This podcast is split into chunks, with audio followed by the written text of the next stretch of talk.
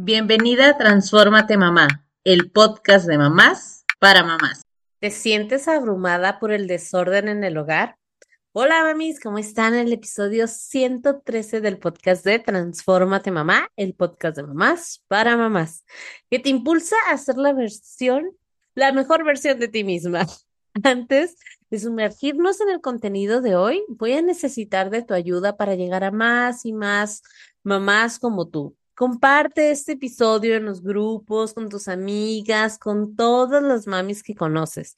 Además, te invito a seguirme en Instagram, en TikTok, en Facebook y mantenerte al tanto de todas, todas las novedades. No te olvides de activar la campanita para no perderte ninguno de los episodios que estaré compartiendo para ti. Acompáñame y juntas formemos esta comunidad fuerte y solidaria de mamás para mamás. Y vamos a comenzar con el episodio de hoy porque este episodio está bastante bueno. No sé si a ustedes también les sucede que nuestro estado de ánimo se afecta por diversos motivos. O sea, hay un buen de cosas que nos hacen que nuestro estado de ánimo se vea afectado. Y uno de ellos también tiene que ver con el caos que existe en nuestro entorno. Es decir, cuando la casa la famosísima casa se encuentra desalineada, cuando tenemos ahí el, más más allá de el pendiente de hacer o depurar algún entorno,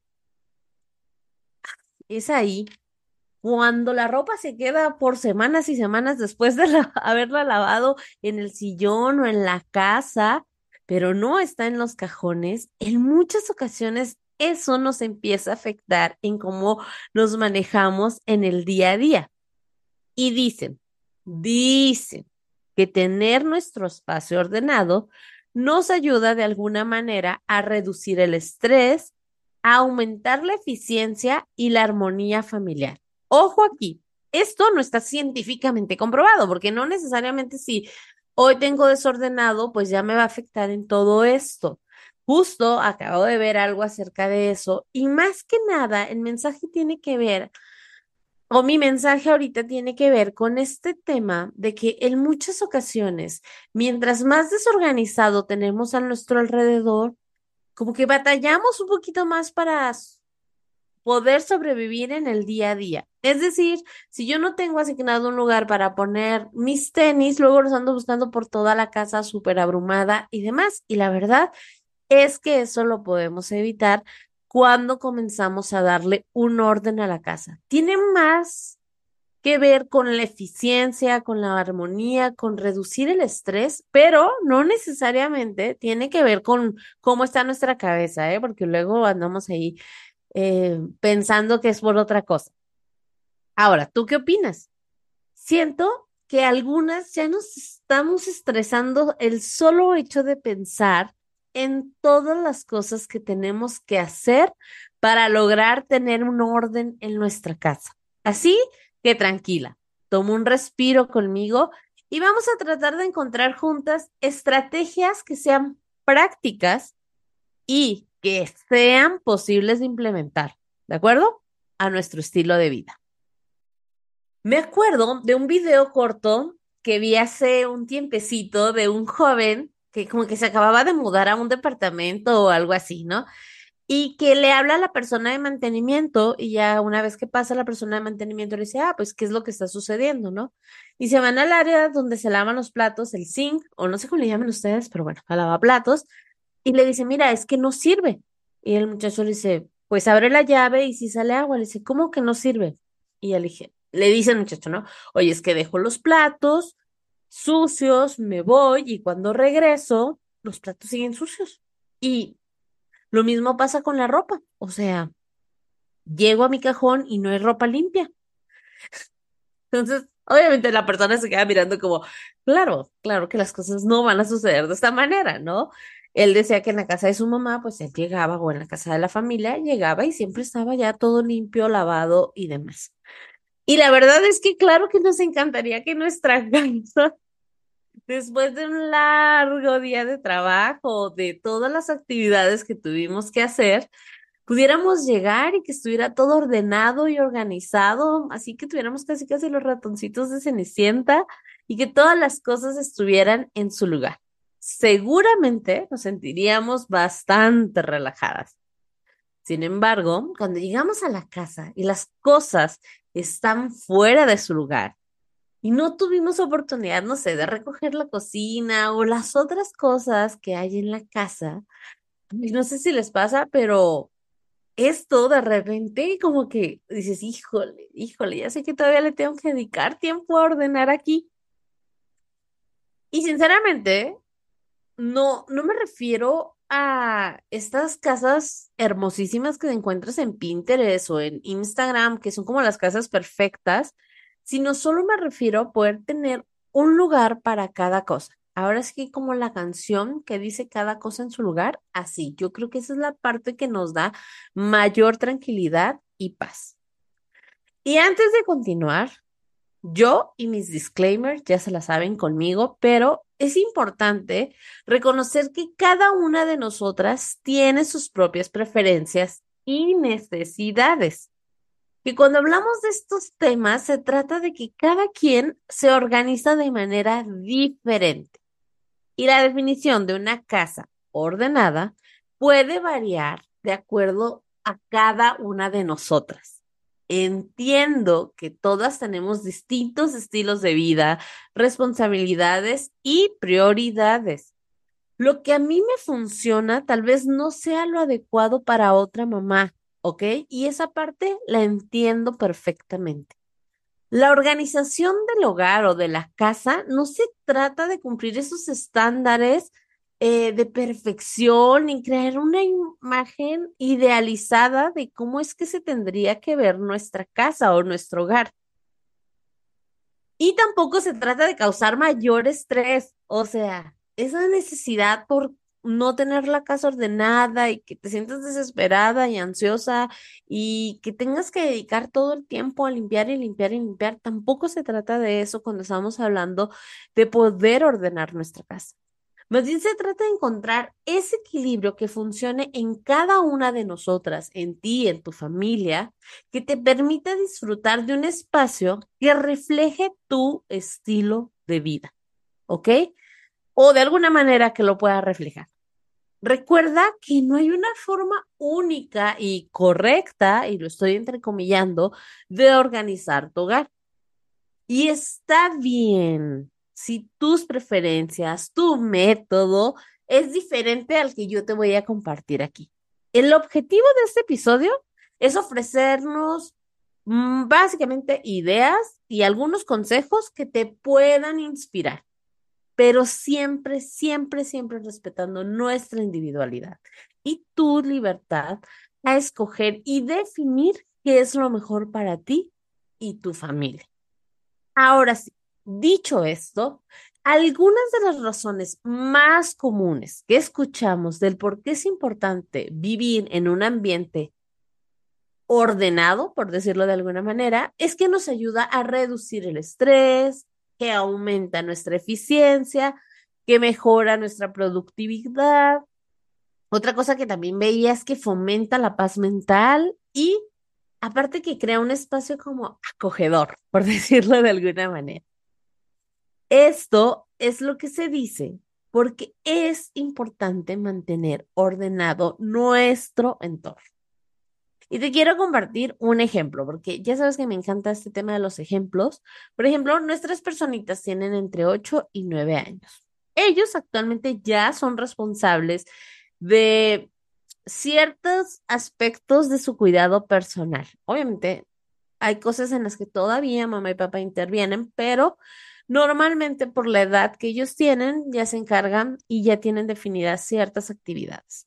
Entre esas actividades es que son los responsables de su uniforme, tanto escolar como en la parte del uniforme que llevan a sus actividades deportivas. Ellos están en fútbol, ya lo he mencionado en esta, en este espacio. Bueno, ellos son los responsables que una vez que se quitan el uniforme, lo tienen que llevar a la ropa sucia para que pueda ser lavado ese uniforme y una vez que ya se seca, ellos son los responsables de guardarlo, así, son ciertas actividades. Y todo lo que tiene que ver con el fútbol, con esas actividades extraescolares, de igual manera, ellos son responsables de llevar sus cosas. ¿Y qué tiene que ver esto con el orden blanca? Bueno, yo siempre les digo, o siempre les decimos como, oye, guarda las cosas en su lugar, las espinilleras, el balón que sabes que tienes que llevar, revisa siempre que lleves tu botella de agua.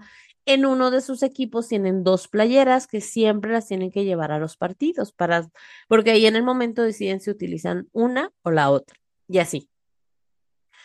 Entonces, ha habido ocasiones donde ellos no dejan las cosas en su lugar y claro, que si ya las dejaron en otra parte botada de la casa, pues cuando llega la hora de, oigan, ya nos vamos al partido, ya nos vamos al entrenamiento, ah, es que no encuentro las espinilleras, no sé dónde dejé el balón y este tipo de cosas. Y más allá de hablar del tema de responsabilidades, estamos hablando del tema de ser ordenado. Y una de las cosas que más les comentamos es, es que esa es tu responsabilidad. Asígnales un lugar en tu cuarto para dejar todo tu equipo de fútbol. Una vez que llegas, lo quitas y ahí lo dejas. Y no vas no vamos a andar corriendo al día del partido de último minuto porque no encontramos las espinilleras o no encontramos el valor o lo que sea que estemos buscando. Es ese tipo de paz mental a la que me refiero y a ese tipo de eficiencia a la que me refiero cuando hablamos de tener nuestro ambiente ordenado. Yo no soy una persona que se dedique a lo que es la salud mental y no te puedo decir de sí, si eres ordenado es porque trabaja mejor tu cerebro, nada que ver con eso, ¿ok? No tiene nada que ver con eso, más que nada es cómo ayuda a la funcionalidad, a la eficiencia y a poder estar en un espacio acogedor para ti, lo que eso signifique para ti como mamá, como persona, ¿ok? Ahora, aquí es una de las cosas justamente de por qué es importante asignar un espacio a cada cosa, como si la canción esa de aguardar, aguardar cada cosa en su lugar. Por eso es importante, porque dices, ya no ando moviendo toda la casa y volteando las patas para arriba para encontrar una pluma, ¿no? Porque ya sé dónde dejo siempre las plumas. Eso es un tema también de hábitos y que puede reducir de alguna manera esa sensación de agobio y nos ayuda a facilitar la gestión del estrés diario. Y una de las preguntas que nos podemos hacer es cómo comienzo a ordenar las cosas. Porque este episodio, sí, mamás, trata de eso, de el caos, de cómo ordeno este caos que existe y algunas estrategias para mantener organizada la casa, lo que sea que signifique para ti. Y te voy a compartir un poquito de lo que he estado buscando y encontrando. Y antes que nada, antes de empezar a ordenar como tal la casa, es importante comenzar a depurar. Así es, las cosas que ya no utilizamos, que la ropa, que la que ya no te queda, que los zapatos viejitos, que los que ibas a llevar a arreglar y nunca mandaste a arreglar, todas esas cosas que de repente vamos dejando, lo primero, y vaya, esto independientemente del área de la casa que quieras eh, depurar y ordenar, es importante saber que siempre existen algunos objetos que podemos ya prescindir de ellos, ¿ok? Tal vez dices, ¿sabes qué? Esta, este pantalón ya está roto, ya nunca lo mandé a arreglar y nunca lo voy a mandar a arreglar porque ya tengo otros pantalones. Entonces, y de repente se queda ahí olvidado en el cajón por los siglos de los siglos y ya ni siquiera te acordabas de él.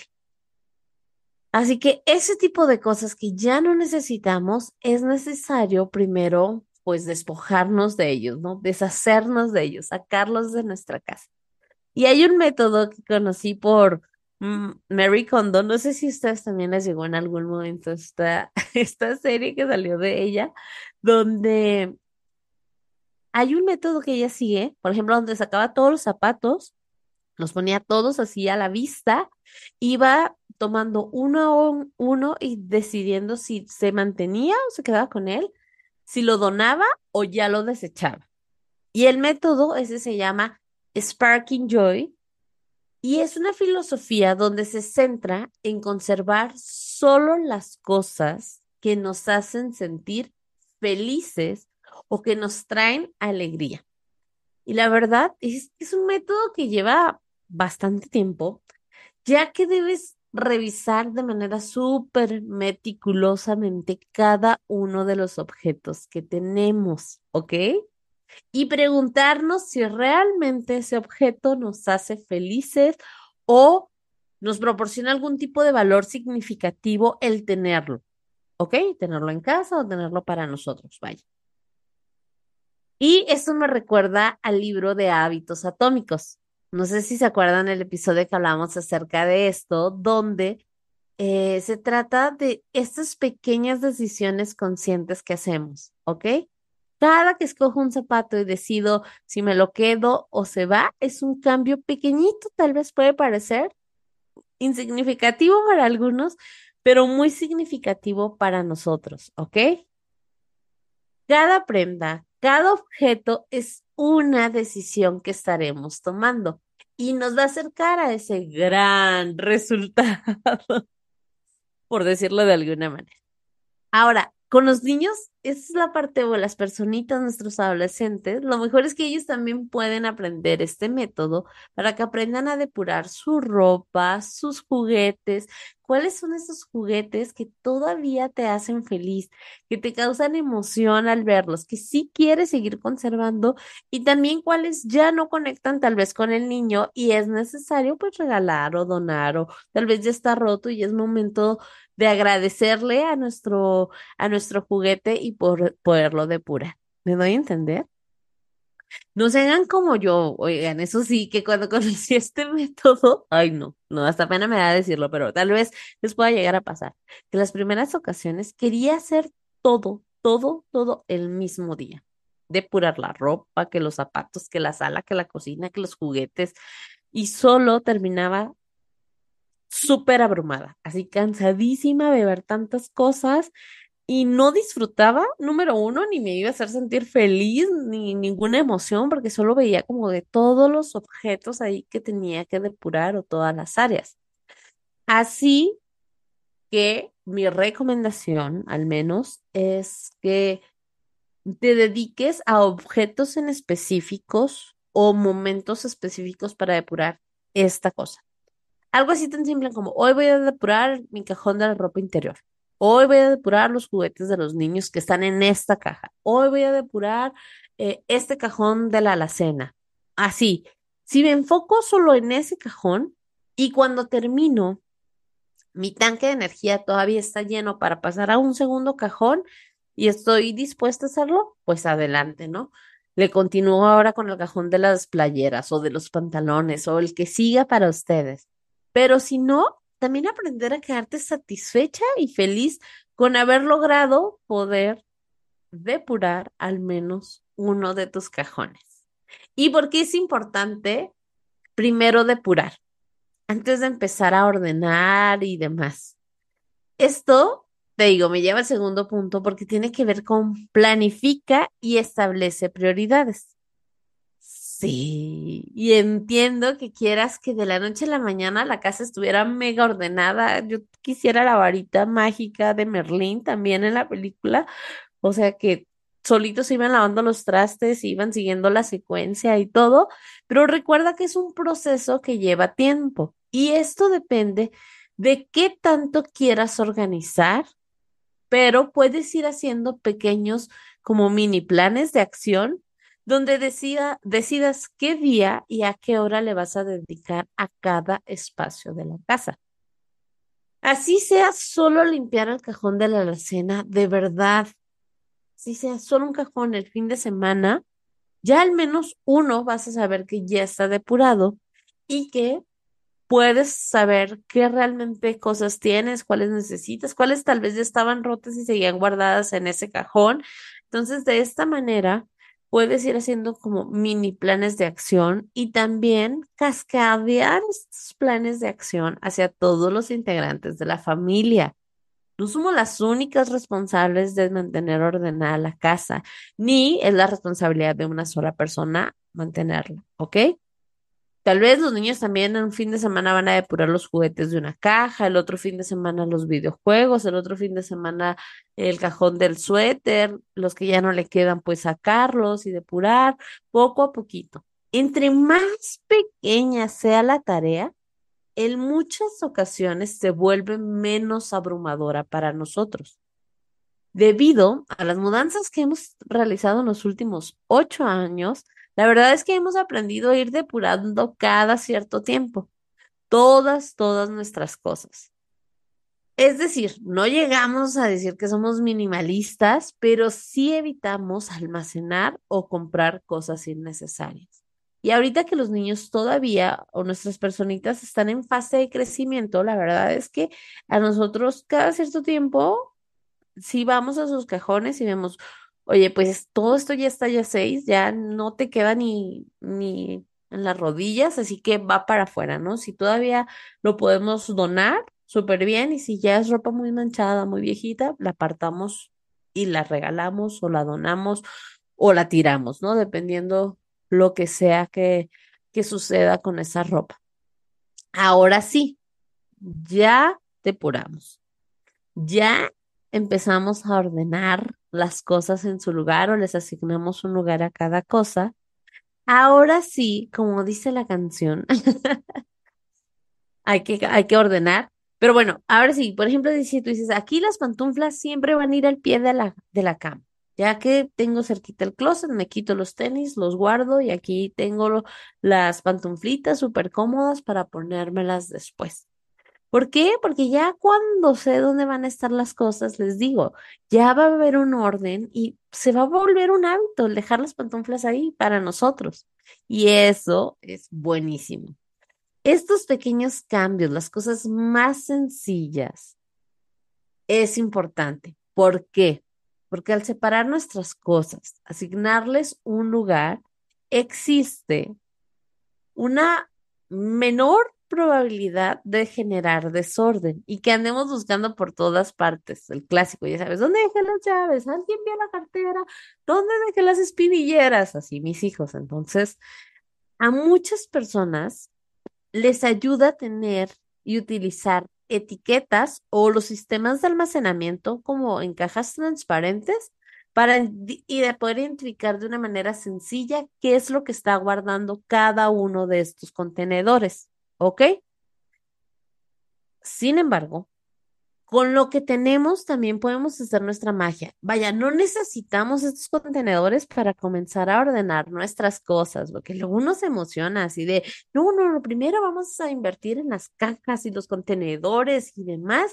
Y vamos, las compramos, llegamos a la casa y resulta que no son funcionales para nosotros ni para las cosas que tenemos que guardar.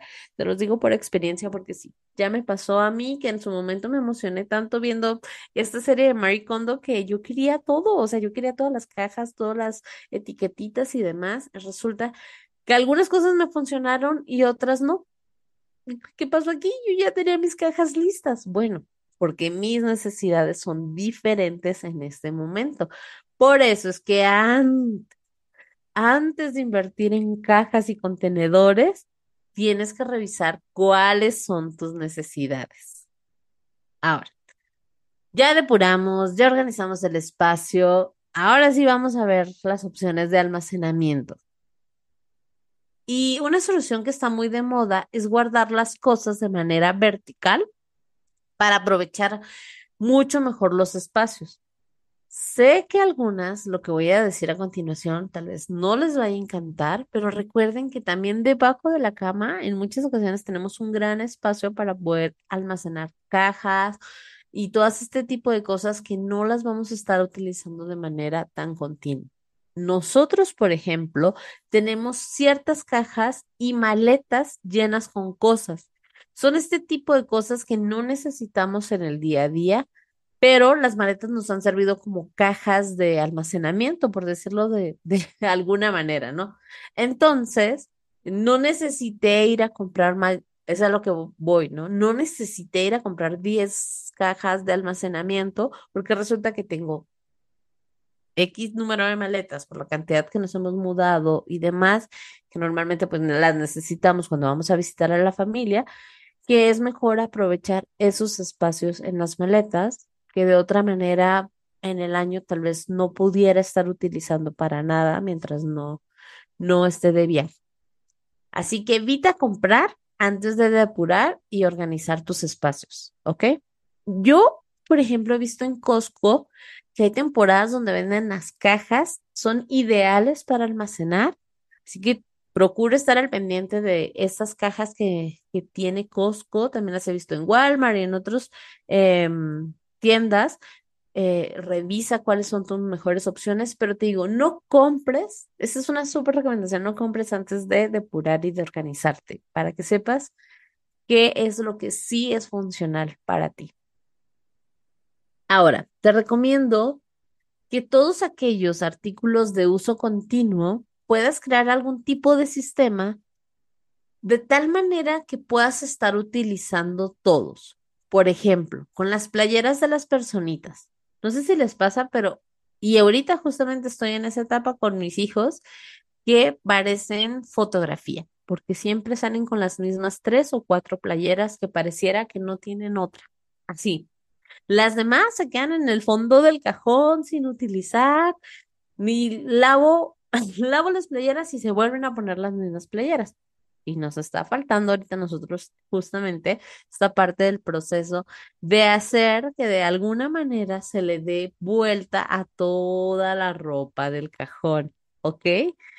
Así que tómalo en cuenta para que también puedas estar utilizando la ropa y después no te vaya a pasar de que ya cuando se la quieres poner, pues resulta que ya el, el niño ha crecido dos tallas o tres tallas, ¿no? Dependiendo. Así que ojo ahí con un sistema que te puede ayudar a darle rotación en el, como las tiendas, así que ponen lo más nuevo hasta el final y tienes que ir agarrando lo que está enfrente, algo así. A eso me refiero con algún sistema donde le puedas estar eh, dando movimiento a las cosas que tienes.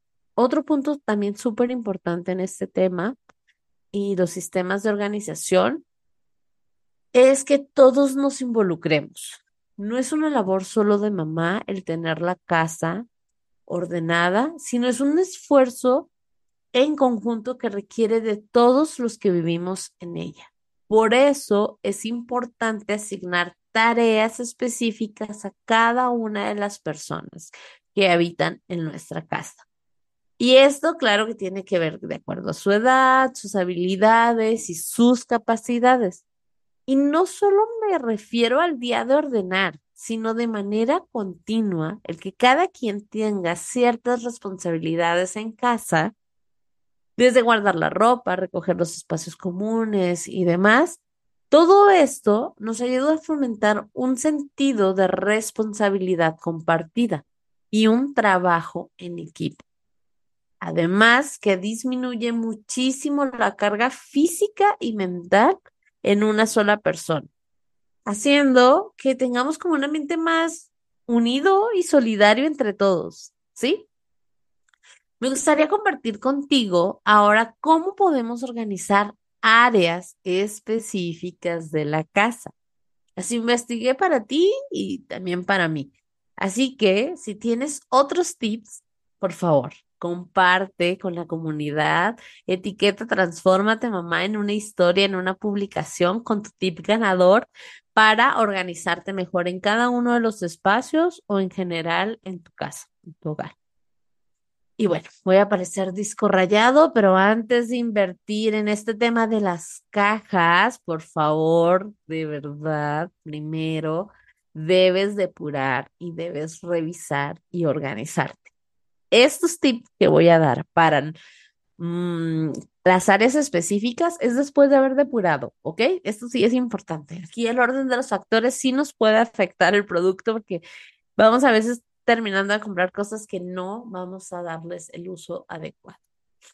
Ahora, utiliza organizadores en la cocina para los armarios o para los cajones. Así puedes maximizar el espacio de almacenamiento, como las cocina, en la cocina las ollas, los sartenes, los alimentos secos y demás. Hay contenedores transparentes para almacenar ingredientes y que sea súper sencillo identificarlos.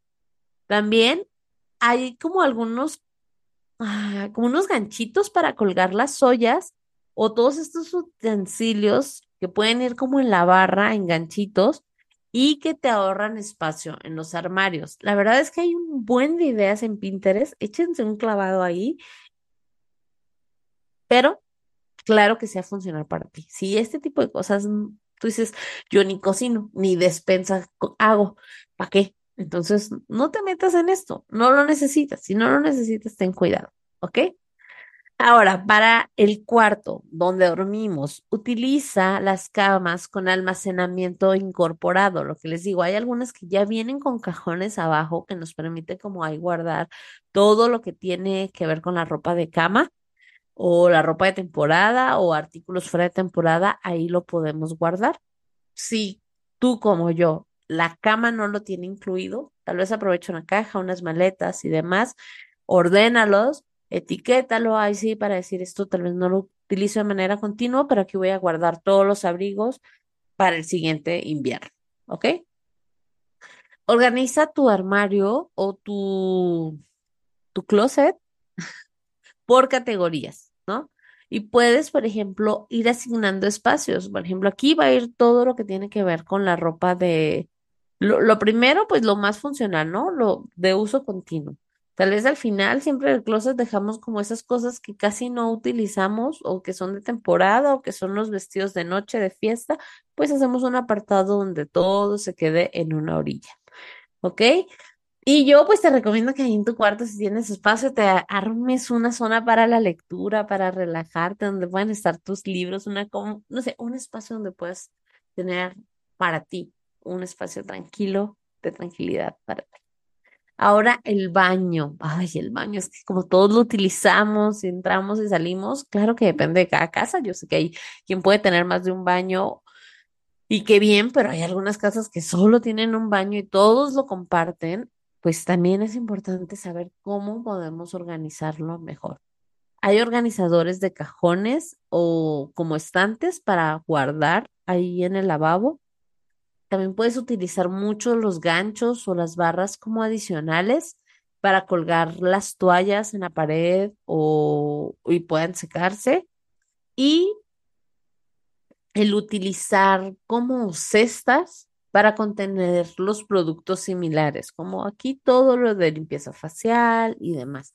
Vaya, depende de tu espacio también. En la casa que estamos nosotros actualmente, la parte del lavabo, el lavabo es tan grande que no hay espacio casi para colocar los artículos o poner una cajita ahí con todas mis cosas. Y la verdad es que opté yo por sacarlas del baño, las cosas que son para mi uso personal y ponerlas en otro lugar. Vaya, por eso les digo, siempre es importante poder primero depurar y ver los espacios y demás, ¿no? Y te puedas organizar. Ahora también, eso lo puedes llevar hasta tu ambiente laboral o las áreas de estudio de los niños. Hay algunos, yo por ejemplo, durante la pandemia adquirimos como, como un stand con muchos cajoncitos donde ahí empezamos a guardar el material porque en ese tiempo ellos necesitaban mucho más material a la mano, seguido que las hojas de color, las hojas blancas, esto, el otro. Entonces, eh, compramos ese mueblecito que nos ha sido súper funcional y ellos ya saben que necesito un plumón, ahí lo pueden encontrar. Necesito eso, ahí lo puedes encontrar. Una regla adicional, ya sabes dónde está. Entonces, hojas o papel o demás, ahí es como que le asignamos como todo lo que tiene que ver con artículos de papelería que pueden funcionar para la escuela o los requerimientos que normalmente tenemos. ¿Ok? O puedes asignarle un cajoncito, un espacio donde tú digas, aquí vamos a poner todo lo que tiene que ver con artículos escolares.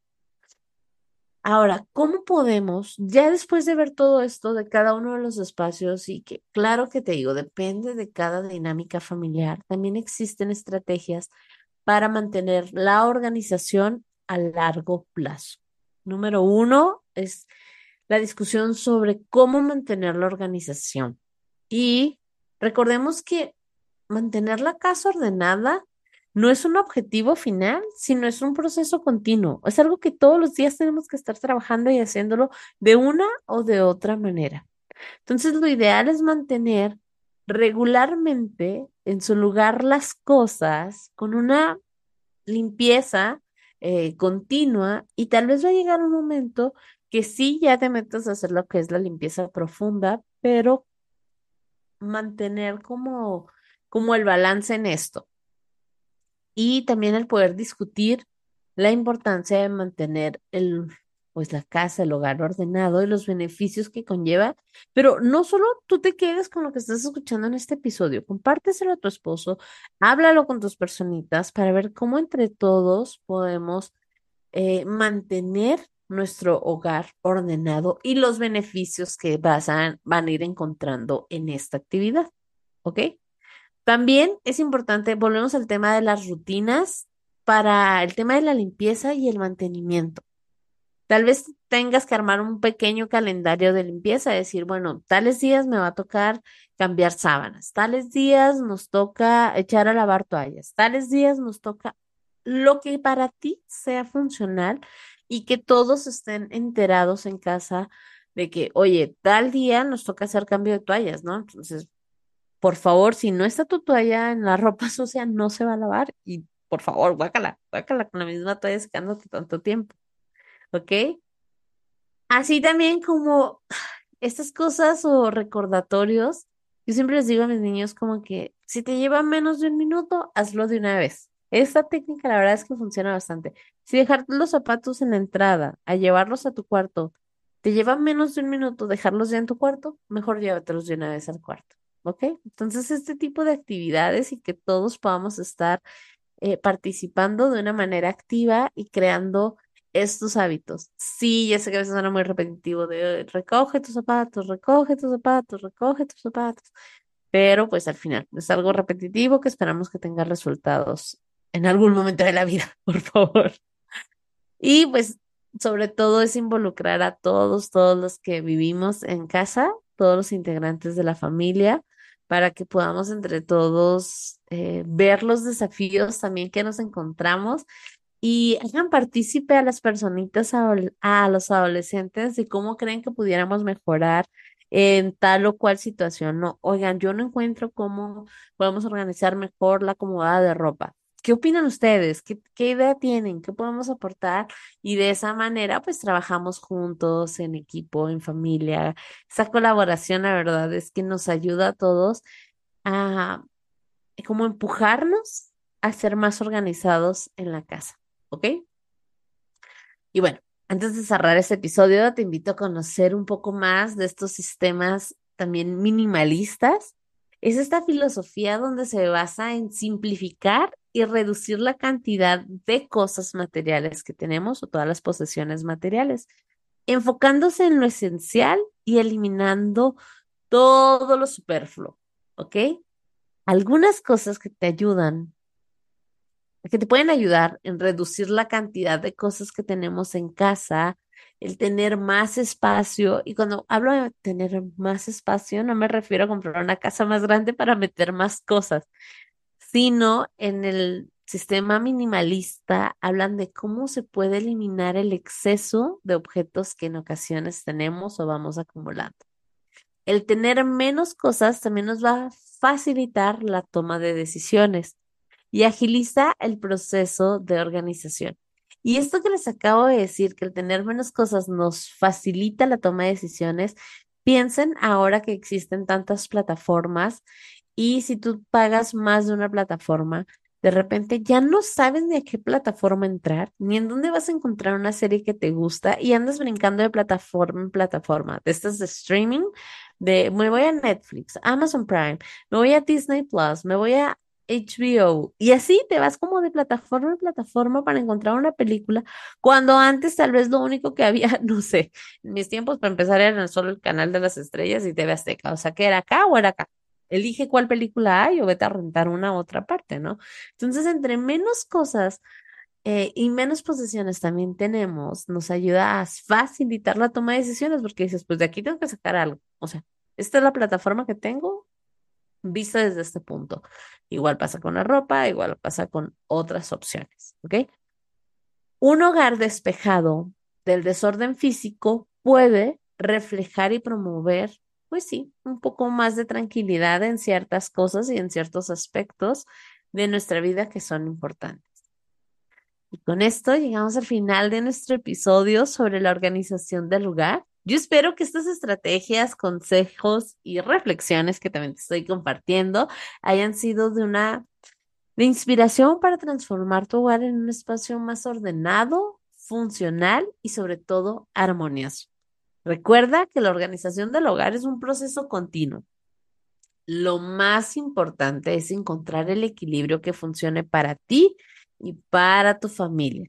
No se trata de alcanzar la perfección, sino de crear el entorno que te permita vivir más cómodo, con eficiencia y con alegría. Quiero agradecerte por acompañarme en este viaje y por tu interés en mejorar tu hogar. Si tienes alguna pregunta, comentario o sugerencia para futuros episodios, no dudes en hacérmelo saber. Gracias por escuchar este episodio. Si te gustó, te pido que lo califiques con 5 estrellas y lo compartas con otras mamás. Te invito a seguirme en Instagram en arroba mamá y escucharme la próxima semana en otro episodio del podcast de mamás para mamás. Transfórmate mamá.